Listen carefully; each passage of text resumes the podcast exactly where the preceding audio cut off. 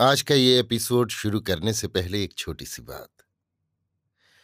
क्या आप भी अपना पॉडकास्ट बनाने की सोच रहे हैं? तो एंकर ट्राई कीजिए। ये पॉडकास्ट बनाने का सबसे आसान तरीका है। नंबर एक, ये फ्री है।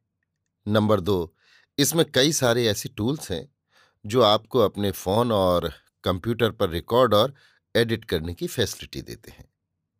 नंबर तीन आप अपने पॉडकास्ट को डिस्ट्रीब्यूट भी कर सकते हैं, जिससे इसे स्पॉटिफाई और दूसरे प्लेटफॉर्म पर सुना जा सके। तो डाउनलोड कीजिए फ्री एंकर ऐप या विज़िट कीजिए एंकर डॉट एफ़ पर अपना पॉडकास्ट स्टार्ट करने के लिए। ये तो थी एक छोटी सी जानकारी, और अब शुरू करते हैं एपिसोड का सिलसिला। तो आज के एपिसोड में लीजिए सुनिए। रविन्द्रनाथ टैगोर के लिखे उपन्यास, गोरा के बाईसवें भाग को मेरी यानी समीर गोस्वामी की आवाज़ में। गुलाब के फूल का थोड़ा सा इतिहास है। कल रात को गोरा तो परेश बाबू के घर से चला आया, किंतु मजिस्ट्रेट के यहाँ उस अभिनय में योग देने का प्रस्ताव लेकर विनय बड़ी विपत्ति में पड़ा। इस अभिनय में ललिता का वैसा कुछ उत्साह नहीं था, बल्कि इन बातों को वो पसंद ही न करती थी। किंतु किसी तरह विनय को इस अभिनय में शामिल करने के लिए उसके मन में मानो एक प्रकार की जिद हो गई थी। जो काम गोरा के मत के खिलाफ थे, उन कामों को विनय के द्वारा पूरा कराना ही उसका अभीष्ट था। मानो वो अपने क्रोध को इसी के द्वारा चरितार्थ करना चाहती थी। विनय गोरा का अनुवर्ती है, ये बात ललिता को असह थी, पर इसका कारण खुद भी नहीं जानती थी। जो हो, वो यही चाहती थी कि विनय को किसी तरह गोरा के हाथ से छुड़ाकर स्वतंत्र कर दूँ। ललिता ने अपनी चोटी हिलाकर विनय से पूछा, क्यों साहब, अभिनय करने में दोष ही क्या है? विनय, अभिनय करने में दोष ना हो, किंतु मजिस्ट्रेट के घर पर जाकर अभिनय करना मुझे अच्छा नहीं मालूम होता। ललिता, आप अपने मन की बात कहते हैं या और किसी के मन की? विनय, दूसरे के मन की बात कहने का जिम्मा मैं नहीं लेता। दूसरे के मन की बात कोई भी तो नहीं कह सकता। आप शायद विश्वास न करेंगी, परंतु मैं अपने मन की ही बातें कहा करता हूँ। कभी अपने मुँह से और कभी और के मुँह से। इस बात का कोई जवाब न देकर ललिता जरा मुँह टेढ़ा करके हंसने लगी। वो कुछ देर पीछे बोली, आपके मित्र गौरमोहन बाबू शायद ये समझते हैं कि मजिस्ट्रेट का निमंत्रण अस्वीकार करने में ही बड़ी बहादुरी है। मानो इसी में वे अंग्रेज़ों के साथ लड़ाई कर दिल के फफोले फोड़ते हैं। विनय ने उत्तेजित होकर कहा, मेरा मित्र तो शायद ऐसा नहीं समझता, पर मैं समझता हूँ। जो हमें आदमी नहीं समझते और यदि समझते भी हैं तो बहुत तुच्छ। जो इशारे पर हमें बंदर की तरह नचाना चाहते हैं, जो हमें उपेक्षा की दृष्टि से देखते हैं, उनके लिए यदि उस उपेक्षा के बदले उपेक्षा न की जाए तो हम लोग अपने सम्मान की रक्षा कैसे कर सकेंगे? ललिता में स्वाभिमान की मात्रा काफ़ी थी। इसलिए वो विनय के मुँह से आत्मगौरव की बात सुनकर मनी मन खुश हुई। परंतु इससे वो अपने पक्ष को दुर्बल न समझ करके अकारण व्यंग्य की बातों से विनय के मन को दुखाने लगी। आखिर विनय ने कहा, आप इसके लिए बहस क्यों कर रही हैं? आप स्पष्ट क्यों नहीं कहती कि मेरी इच्छा है तुम अभिनय में साथ दो? तब मैं आपके अनुरोध से अपने मन को त्याग कर जी को कुछ सुखी करूँ? ललिता, वाह, ये मैं क्यों कहूँ? यदि आप अपने मत को किसी तरह पुष्ट कर सकें तो आप उसे मेरे अनुरोध से क्यों छोड़ेंगे? किंतु वो मत सत्य होना चाहिए। विनय अच्छा यही सही। ना मैं अपने मत को सत्य ही कर सका और ना आपके अनुरोध की ही कोई बात रही। मैं आपके अनुरोध का पालन करके ही अभिनय में योग देने को राज़ी हूँ। इस समय बरदा सुंदरी को वहाँ आते देख विनय ने झट उठकर कहा, बतलाइए अभिनय में सम्मिलित होने के लिए मुझे क्या करना होगा? बरदा सुंदरी ने गर्व के साथ कहा, उसके लिए आपको कुछ भी चिंता न करनी होगी, मैं आपको तैयार कर लूँगी। सिर्फ़ अभ्यास के लिए आपको नित्य नियमित समय पर आना होगा। विनय अच्छा तो आज जाता हूँ। बरदा सुंदरी, आज क्या कहते हो? कुछ खाकर जाना? विनय, आज नहीं। बरदा सुंदरी, नहीं नहीं, ये ना होगा। विनय ने वहीं भोजन किया, किंतु और दिन की भांति आज उसके मुँह पर स्वाभाविक प्रसन्नता न थी। आज सुचरिता भी कुछ चिंतित हो, एक ओर चुपचाप बैठी थी। ललिता के साथ विनय की बहस हो रही थी, तब वो बरामदे में टहल रही थी। आज की रात में बातें खूब न जमी। जाते समय विनय ने ललिता के उदासीन मुँह की ओर देखकर कहा, मैंने हार मानी तो भी आपको प्रसन्न न कर सका? ललिता सहज ही रोना नहीं जानती थी। किंतु आज उसकी आँखों से आँसू निकलना चाहते हैं। क्या हुआ है? आज वो अपनी बात पर आप ही सिर पीट पीट कर रोना चाहती है। वो बार बार इस प्रकार निरपराधी विनय बाबू को क्यों चुटीली बातें कहती है और आप कष्ट पाती है? विनय जब तक अभिनय में सम्मिलित होने को राज़ी न था, तब तक ललिता की जिद भी आसमान पर चढ़ी जाती थी। किंतु जब उसने स्वीकार कर लिया, तब ललिता का सब उत्साह मिट्टी में मिल गया। शामिल न होने के लिए जितनी युक्तियाँ थीं, सब उसके मन में प्रबल हो उठी। तब उसका मन व्यथित होकर कहने लगा, केवल मेरा अनुरोध रखने के लिए विनय बाबू का इस प्रकार राज़ी हो जाना उचित नहीं। अनुरोध? अनुरोध क्यों मानेंगे? वे समझते हैं कि अनुरोध रखकर वे मेरे साथ भद्रता कर रहे हैं। ओह, उनकी ये भद्रता पाने के लिए मानो मेरा सिर दुख रहा है। किंतु इस तरह कोई स्पर्धा करने से कैसे बचेगा? निस्संदेह वो विनय को अभिनय दल में खींचने के लिए इतने दिनों से आग्रह दिखाती आई है। आज विनय ने सुशीलता को जगह देख उसका इतना बड़ा अनुरोध मान लिया है। इसलिए उस पर क्रोध करना भी अनुचित होगा। इस घटना से ललिता को अपने ऊपर घृणा और लज्जा हुई, जिसके स्वभावतः इतनी बड़ी होने का कोई कारण न था। और दिन उसका मन जब किसी तरह स्थिर होता था, तब वो सुचरिता के पास जाती थी। पर आज नहीं गई और क्यों उसका हृदय विवश हो गया तथा उसकी आँखों से इस प्रकार से ऐसा आँसू गिरने लगे, इसका ठीक ठीक कारण वो खुद न समझ सकी। दूसरे दिन सवेरे सुधीर ने लावण्य को एक गुलदस्ता लाकर दिया था। उस गुलदस्ते में एक डाल में दो अधखिले गुलाब के फूल थे। ललिता ने उस गुलदस्ते से उन्हें खोलकर रख लिया। लावण्य ने कहा, क्या किया? ललिता ने कहा, गुलदस्ते में अनेक फूल पत्तियों के बीच अच्छे फूल को बंधा देख कष्ट होता है। इस तरह एक ही रस्सी में सब भली बुरी चीज़ों को एक श्रेणी में ज़बरदस्ती बांधना मूर्खता है। ये कहकर ललिता ने सब फूलों को खोलकर उन्हें घर में इधर उधर जहाँ जो रखने योग्य था, रख दिया। सिर्फ़ गुलाब के दोनों फूलों को लेकर वो चली गई। सतीश ने उसके हाथ में फूल देखकर कहा, बहन, ये फूल कहाँ मिले? ललिता ने उसका उत्तर न देकर पूछा, आज तू अपने दोस्त के घर न जाएगा। विनय की ओर अभी तक सतीश का ध्यान न था। किंतु उसके मुँह से विनय का नाम सुनते ही वो उछलकर बोला हाँ जाऊँगा क्यों नहीं? बस वो जाने के लिए आतुर हो उठा। ललिता ने उसका हाथ पकड़कर पूछा, वहाँ जाकर तू क्या करता है? सतीश ने संक्षेप में कहा, गपशप। ललिता, उन्होंने तुझको इतने चित्र दिए हैं, तू उन्हें क्या कुछ नहीं देता? विनय सतीश के लिए अंग्रेज़ी अखबारों और विज्ञापनों से अनेक तस्वीरें काट कर रखता था। सतीश ने एक फ़ाइल बनाकर उसमें उन चित्रों को चिपकाना आरंभ किया था। इस प्रकार वो चित्रों से फ़ाइल भरने के लिए इतना व्यग्र हो पड़ा कि अच्छी किताबों में चित्र देख, उनमें से भी चित्र काट कर ले लेने के लिए उसका मन छटपटाता था। इस लोलुपता के अपराध में उसे कई बार अपनी बहनों के द्वारा विशेष दंड सहने पड़े हैं। संसार में दान के बदले दान देना भी एक ज़रूरी बात है। ये जानकर आज सतीश को बड़ी चिंता हुई। टूटे टीन के बक्स में उसकी जो कुछ निज की संपत्ति संचित है, उसमें ऐसी कोई चीज़ नहीं जिसे वो सहसा किसी को दे डाले। सतीश का चेहरा घबराया सा देखकर ललिता ने हंसकर धीरे से उसका गाल दबाकर कहा, ठहर ठहर, अब तुझे अधिक सोचना न होगा। यही दोनों गुलाब के फूल उन्हें देना। इतने सहज ही इस कठिन समस्या का हल होते देख वो प्रसन्न हो गया और बड़ी खुशी से दोनों फूल लेकर अपने मित्र का ऋण चुकाने चला। रास्ते में विनय के साथ उसकी भेंट हुई। सतीश दूर से ही उसे विनय बाबू विनय बाबू कहकर पुकारता हुआ दौड़कर उसके पास पहुँचा और कुर्ते की जेब में फूल छिपाकर बोला, बतलाइए मैं आपके लिए क्या लाया हूँ? विनय के हार मान लेने पर उसने जेब में से दोनों फूल निकाल कर दिए। विनय ने कहा, वाह, बहुत ही बढ़िया फूल है। किंतु सतीश बाबू, ये तो तुम्हारे निज के नहीं है। चोरी का माल लेकर आखिर में कहीं पुलिस के हाथ न पकड़ा जाऊँ। ये फूल उसके निज के हैं या नहीं? इस विषय में सतीश को कुछ धोखा हुआ। कुछ देर मन में सोचकर उसने कहा हाँ जी, ये चोरी कैसे हुई? ललिता बहन ने मुझको दिए हैं आपको देने के लिए। इस बात का फैसला यहीं हो गया और विनय ने साँझ को उसके घर जाने का वादा करके सतीश को विदा कर दिया। कल रात को ललिता की कड़ी बातों से चोट खाकर विनय अब भी उसकी वेदना को भूल न सका था। विनय के साथ प्रायः किसी का विरोध नहीं होता। इसलिए वो किसी से इस प्रकार का तीव्र आघात पाने की आशंका भी नहीं रखता। इसके पहले वो ललिता को सुचरिता की अनुवर्तनी समझता था। किंतु अंकुश खाया हुआ हाथी जैसे अपने महावत को नहीं भूलता।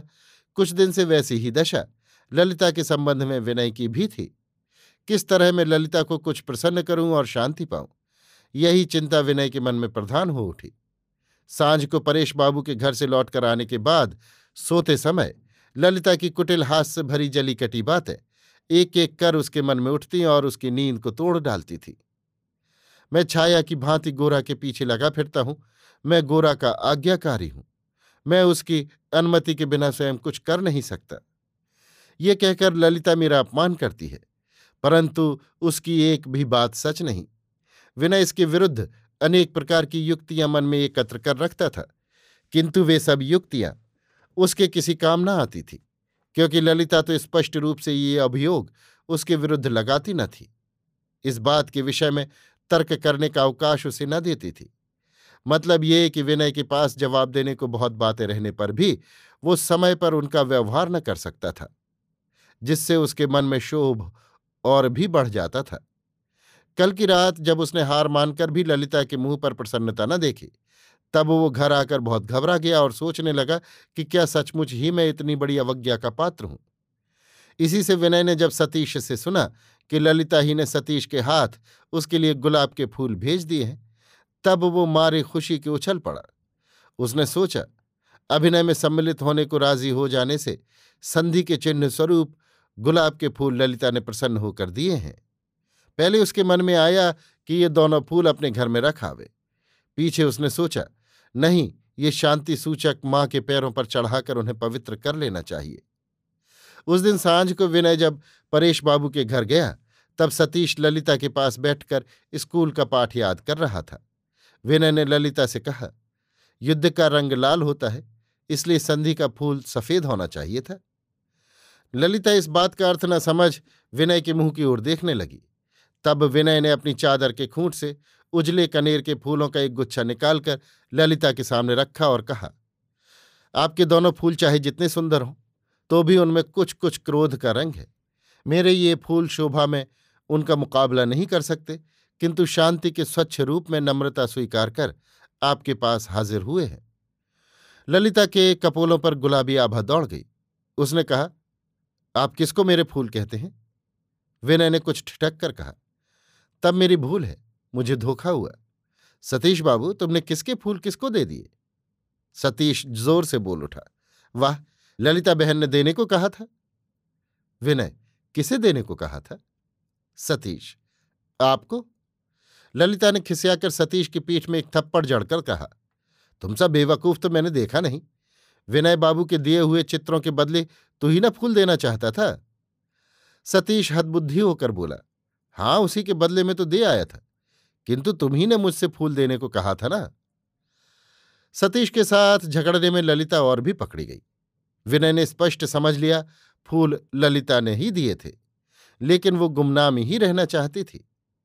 विनय ने कहा, आपके फूलों का दावा मैं छोड़े देता हूँ, किंतु इससे आप ये ना समझें कि इन फूलों के विषय में मेरी कुछ भूल है। हम लोगों के झगड़े का निपटारा हो जाने के शुभ उपलक्ष्य में ये फूल मैं आपको, ललिता ने सिर हिलाकर कहा, हम लोगों का विवाद ही क्या? और उसका निपटारा ही कैसा? विनय, तब तो ये सभी इंद्रजाल के खेल हैं। विवाद भी झूठ, फूल भी वही और फैसला भी मिथ्या। केवल सीप में चांदी का भ्रम, नहीं सीप भी बिल्कुल भ्रमात्मक। अच्छा अब ये कहिए कि मजिस्ट्रेट साहब के घर पर जो अभिनय होने की बात हो रही थी, वो भी क्या? ललिता, वो भ्रम नहीं, वो सत्य ही है। किंतु उस अभिनय के लिए झगड़ा कैसा? आप ऐसा क्यों समझते हैं कि इसमें आपको राज़ी करने ही के लिए मैंने आपके साथ कलह किया है और आपकी स्वीकृति होने ही से मैं कृतार्थ हो गई हूँ? अगर आपको अभिनय करना अनुचित जान पड़ेगा तो किसी की बात में पढ़कर आप उसे क्यों स्वीकार करेंगे? ये कहकर ललिता वहाँ से चली गई। बात बिल्कुल उल्टी हो गई। विनय क्या सोचकर आया था और क्या हो गया? आज ललिता ने निश्चय कर रखा था कि मैं विनय के आगे अपनी हार स्वीकार करूँगी और उससे ऐसा ही अनुरोध करूँगी जिसमें अभिनय में योग न दे। कहाँ उसने ये बात सोच रखी थी और कहाँ ये नई बात उठ खड़ी हुई जिससे परिणाम में फल ठीक इसका उल्टा हुआ। विनय ने सोचा, मैंने इतने दिनों तक अभिनय के संबंध में जो विरुद्धता प्रकट की थी, उसके प्रतिघात की उत्तेजना ललिता के मन में कुछ रह गई है। किंतु वो समझती होगी, विनय ने केवल ऊपर के मन से मान लिया है। किंतु भीतर विरोध बना है। इसी से शायद ललिता के मन का लोभ अभी तक दूर नहीं हुआ। ललिता को जो इस घटना से इतनी ग्लानी हुई, इससे विनय को बड़ा दुख हुआ। उसने मन ही मन निश्चय किया कि अब मैं इस विषय में परिहास बुद्धि से कोई आलोचना न करूँगा और ऐसी निष्ठा और निपुणता के साथ इस काम को करूँगा कि कोई मुझ पर उदासीनता का दोष आरोपित न कर सकेगा। सुचरिता आज सवेरे से ही अपने सोने के कमरे में अकेली बैठकर एक ईसाई धर्म ग्रंथ पढ़ने की चेष्टा कर रही थी। आज अभी तक वो अपने सवेरे के नियमित काम नहीं कर सकी। घर का कोई काम करने की आज उसे इच्छा नहीं होती। पुस्तक पढ़ने में भी उसका जी नहीं लगता। पढ़ते पढ़ते उसका ध्यान किसी दूसरी ओर चला जाता था। और वो क्या पढ़ गई है, ये उसकी समझ में न आता था। फिर वो पाठ के टूटे हुए सूत्र को पुनरावृत्ति से जोड़ती और चंचलता के कारण अपने मन पर कुढ़ती थी। एक बार दूर से कंठस्वर सुनकर उसे मालूम हुआ कि विनय बाबू आए हैं। तब वो चौंक उठी और झट हाथ से किताब रखकर बाहर जाने के लिए व्याकुल हो गई। अपनी इस चंचलता से, अपने ऊपर क्रुद्ध होकर सुचरिता फिर किताब हाथ में ले कुर्सी पर बैठ गई। विनय की बोली कहीं सुन न पड़े, इसलिए वो दोनों कान बंद करके पढ़ने लगी। इसी समय ललिता कमरे में आई। सुचरिता उसके चेहरे की ओर देखकर बोली, तुझे क्या हुआ है री? ललिता ने बड़े ज़ोर से सिर हिलाकर कहा, कुछ नहीं। सुचरिता ने पूछा, कहाँ थी? ललिता ने कहा, विनय बाबू आए हैं, वो शायद तुमसे बात करना चाहते हैं। विनय बाबू के साथ और भी कोई आया है या नहीं, ये प्रश्न सुचरिता आज किसी तरह नहीं पूछ सकी। और कोई आया होता तो निश्चय ही ललिता उसका भी उल्लेख करती। किंतु फिर भी मन निसंशय न हो सका। और अपने को दमन करने की चेष्टा न करके, घर आए अतिथि के प्रति कर्तव्य का ध्यान करके, वो बाहर के कमरे की तरफ़ चली। ललिता से उसने पूछा, तू नहीं जाएगी? ललिता ने कुछ अधीर होकर कहा, तुम जाओ ना, मैं पीछे आऊँगी। सुचरिता ने बाहर के कमरे में जाकर देखा, विनय सतीश से बात कर रहा था। सुचरिता ने कहा, बाबा बाहर गए हैं, अभी आ जाएँगे। माँ आपके उस अभिनय की कविता याद कराने के लिए लावण्य और लीला को लेकर मास्टर साहब के घर गई हैं। ललिता किसी तरह नहीं गई।